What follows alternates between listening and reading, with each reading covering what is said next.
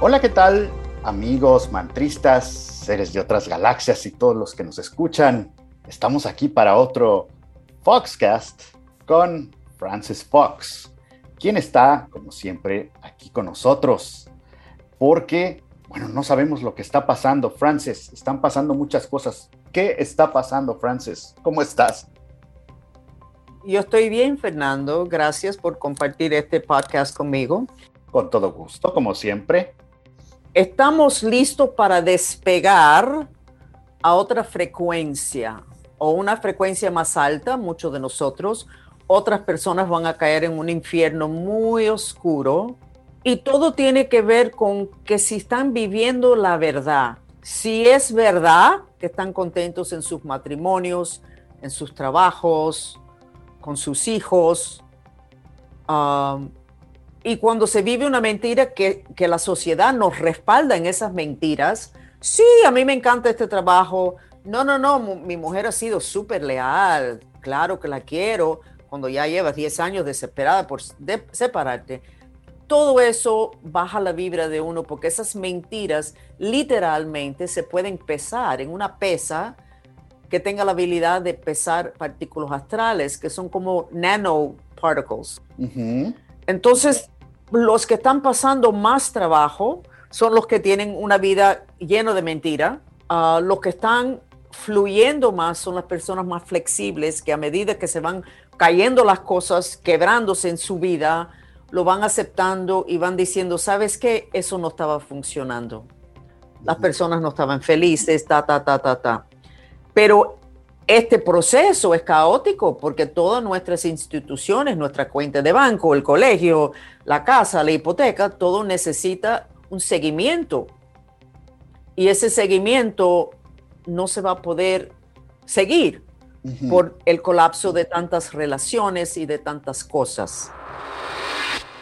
Entonces estamos en un momento súper complicado. Contacto con la naturaleza ayuda muchísimo purifica, suaviza.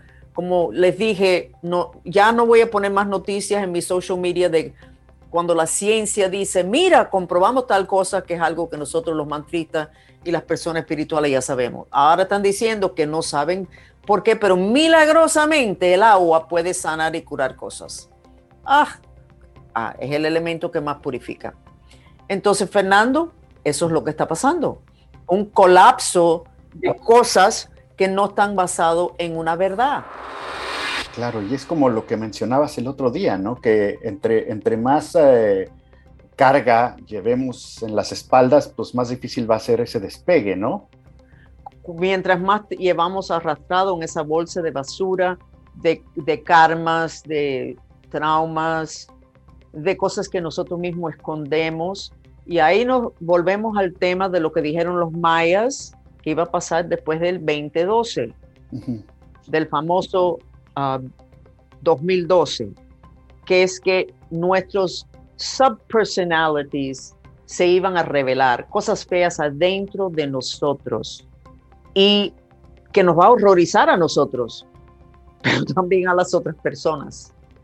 Y entonces tírele encima lo que los gran maestros de la, la Hermandad Blanca nos dijeron, que no debemos hablar más del calentamiento global, sino del exceso de la comida del diablo, que es el, el calor, el fuego. Agrega todo eso en una caldera y tienes las energías del apocalipsis. Sí, tienes todo junto, listo para explotar, ¿no?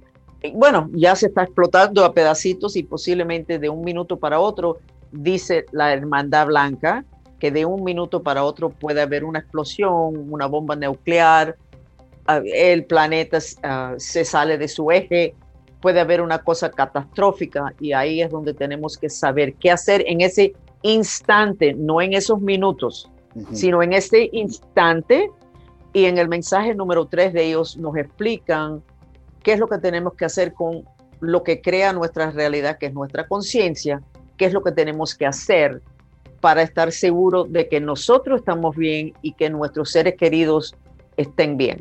Así que les recomiendo el mensaje número tres, que fue tan, Fernando, de los mensajes número uno, número dos, número tres, me sacudieron mi mundo. Y eso que yo pienso que yo estoy preparada. Así que les recomiendo el mensaje número tres, pero el mensaje número dos fue bien interesante, porque ahí nos dice una cosa que nadie puede negar.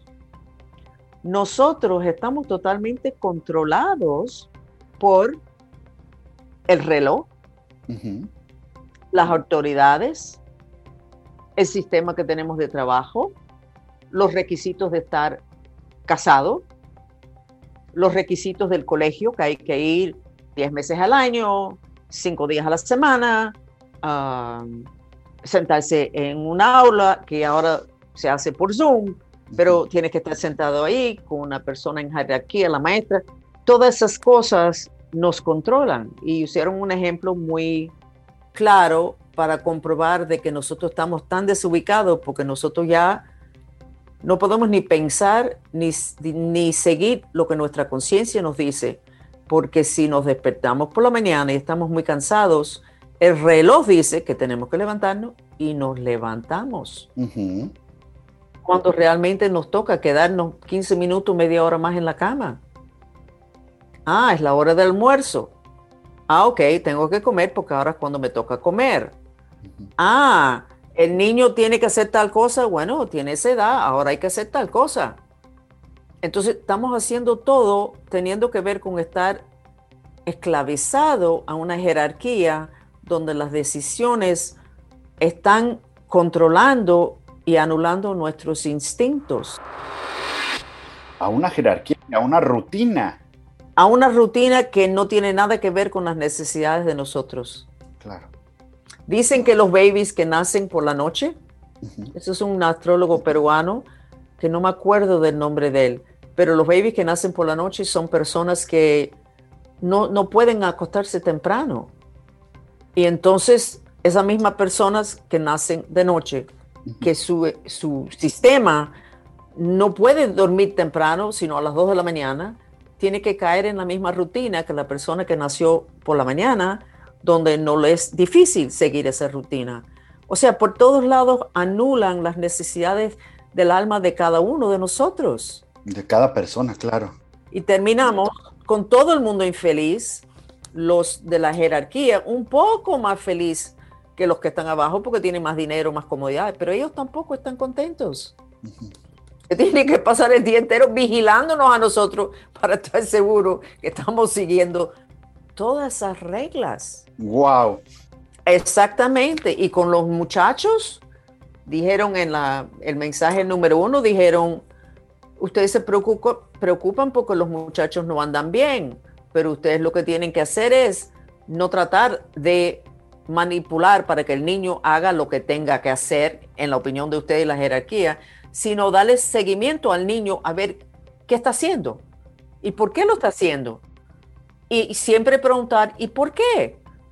En vez de darle palos por la cabeza o castigar al muchacho a que entre en cintura y haga lo que tiene que hacer, tenemos que dejarlo y preguntar, ¿y por qué está haciendo eso?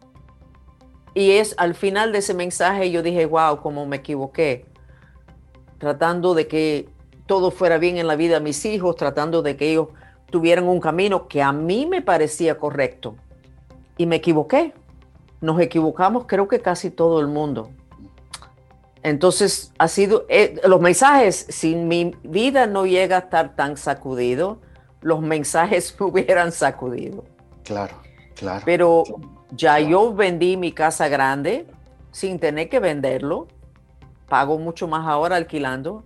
Pero yo no quería esa obligación encima de mí. Si pasara cualquier cosa, no podía reaccionar de la forma posiblemente que fuera más inteligente porque tenía una casa grande, con, que es una responsabilidad, pero no estoy hablando de la responsabilidad económica, sino qué hago con la casa. Si no puedo vivir en la casa porque hubo un tsunami, tengo que seguir pagando por la casa, ¿a dónde me mudo?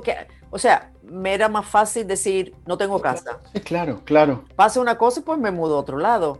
Todo el mundo, pues claro, me criticaron muchísimo, Fernando. Me imagino. Sin embargo, estoy, estoy ligerita, vendí todos los muebles, no, no vendí, regalé todos los muebles grandes, antiguos, todo lo que tengo, si se pierde, pues se perdió. Y no es que tuve que hacer eso porque no podía pagar la casa, la casa estaba bien, yo pago tres veces más ahora alquilando, pero sentí la necesidad de no tener esa carga, así que instintivamente con lo que es la casa, estoy fluyendo con la flexibilidad requisita. No estaba fluyendo con la situación de los hijos. Ahí sí estaba muy rígida porque soy canceriana. Entonces, es mucho, pero teníamos que habernos ocupado de esto hace muchos años. ¿Y, qué podemos hacer? O sea, quien no se ocupó de esto hace muchos años y ahora queda poco tiempo, en este momento, ¿qué podemos hacer? Mirar la vida, ah, mirar la vida de uno y decir qué es lo que es, qué es lo que me encanta, qué es lo que no me gusta para terminar con él. Ah, tener la habilidad de ser totalmente flexible, porque no se sabe lo que va a pasar. Y no es posible ser totalmente flexible si tienes un horario de trabajo rígido, si estás cargando con una casa y a veces personas tienen una casa y un apartamento, mm. si tienes un sistema donde estás obligado a atender a tantas personas o a tantas cosas, tú no puedes tener responsable, tú no puedes ser flexible. Y eso sí lo vengo diciendo hace 20 años. Los que pueden ser flexibles y cambiar rápidamente de un minuto para otro, esas personas les va a ir mejor. Y aquí estamos en esa situación. Pues sí, la flexibilidad primordial en este momento. Te veo muy pensativo. Es o que te oigo muy pensativo. es que es información muy fuerte. ¿Dónde quisieras estar? La pregunta, ¿dónde quisieras estar tú que vives fuera de tu país? ¿Dónde quisieras estar tú si ya se acaba todo mañana? ¿Dónde estás? ¿En otra ciudad? ¿Al lado de un río? ¿En tu país? Cerca de tu familia, ¿con quién quisieras estar? ¿Qué quisieras estar haciendo? Porque tú eres artista, ¿ok? Y eres Aries, flexibilidad, movimiento, cosas distintas. Ah, ya me aburrí de esto, perfecto, vamos a hacer otra cosa. Pero ya cuando uno llega a cierta edad, con ciertas obligaciones, ya no se puede hacer eso. Y ahí empieza a apagarse el alma de la persona. Y no estoy hablando específicamente de ti, puede ser que eso se te aplique a ti, pero a muchas personas veo a mis hijos y a los jóvenes ya no tienen ese júbilo y esa ese ah, vamos a disfrutar ahora. Están disfrutando, pero están pensando que el lunes por la mañana tienen que volver. Sí, la gente se va, se va apagando como velita, ¿no? Poco a poco se van apagando, apagando, apagando hasta que queda apenas una chispa. Correcto, y cuando vemos a los indígenas que viven minuto a minuto y día a día, los miramos así como si fueran pobrecitos, pero ¿saben qué? Disfrutan cada minuto, las cosas las aceptan hasta la muerte, lo aceptan más fácilmente, parte del proceso de la vida. La verdad que oír los mensajes de la hermandad los sacude a uno. Por supuesto. Y mirar la vida de uno después de esos mensajes es bastante dramático. Lo bueno es que dan, dan ejercicios. Um, yo estoy sacudida, o sea, estoy mirando todo como pero parece que yo llevo años, porque me he mudado creo que seis veces en como cuatro años. Y no es, y siempre me río y la gente me dice, ¿por qué te estás mudando de nuevo? Digo, no, porque la policía me va a encontrar. Eso no es, policía sabe, si necesitaría la policía saber dónde estoy, van a saberlo. No, se ponen el chat a las ocho de la noche, todas las noches. Es, siempre estoy buscando algo pero no sé si es que estoy buscando la flexibilidad. Y he, ido de una casa de cinco dormitorios, que fue donde primero me mudé, después uno de cuatro, después tres, después uno de tres, inmenso al lado del mar, precioso, perfecto, y entonces me mudé a uno, la mitad del tamaño, tres cuartos, no tan lujoso, y es donde estoy más cómoda, me siento más recogida. Y lo del dinero nunca fue un problema. Así que el dinero no me estaba llevando ni sacando de ninguna parte.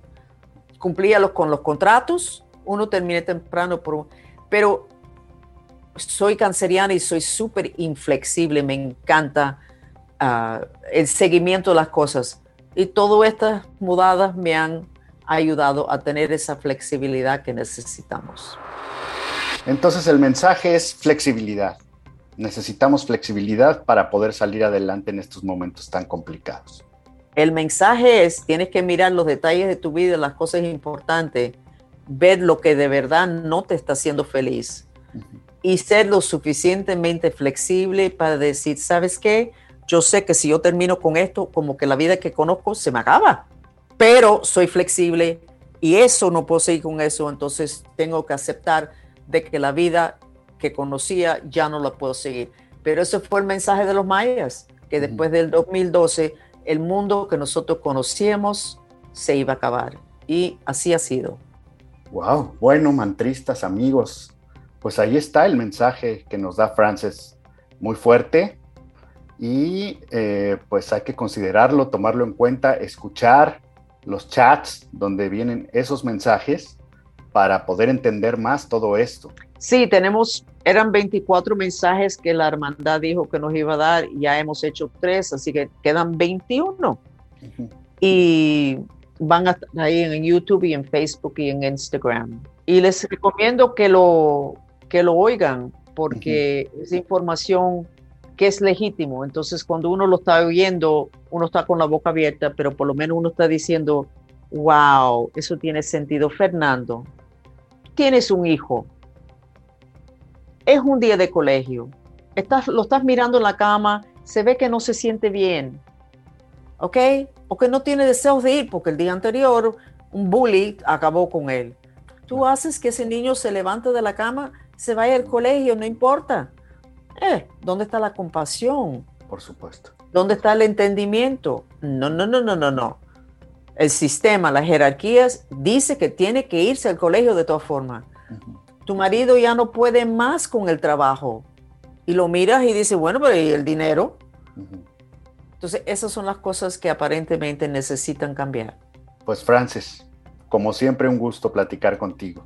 Ok, mucho cariño, Fernando, por acompañarme. Ya sabes, Francis, con mucho gusto. Aquí estamos y seguiremos con más eh, Foxcasts. Ok, muchas gracias. Bye. Gracias a ti.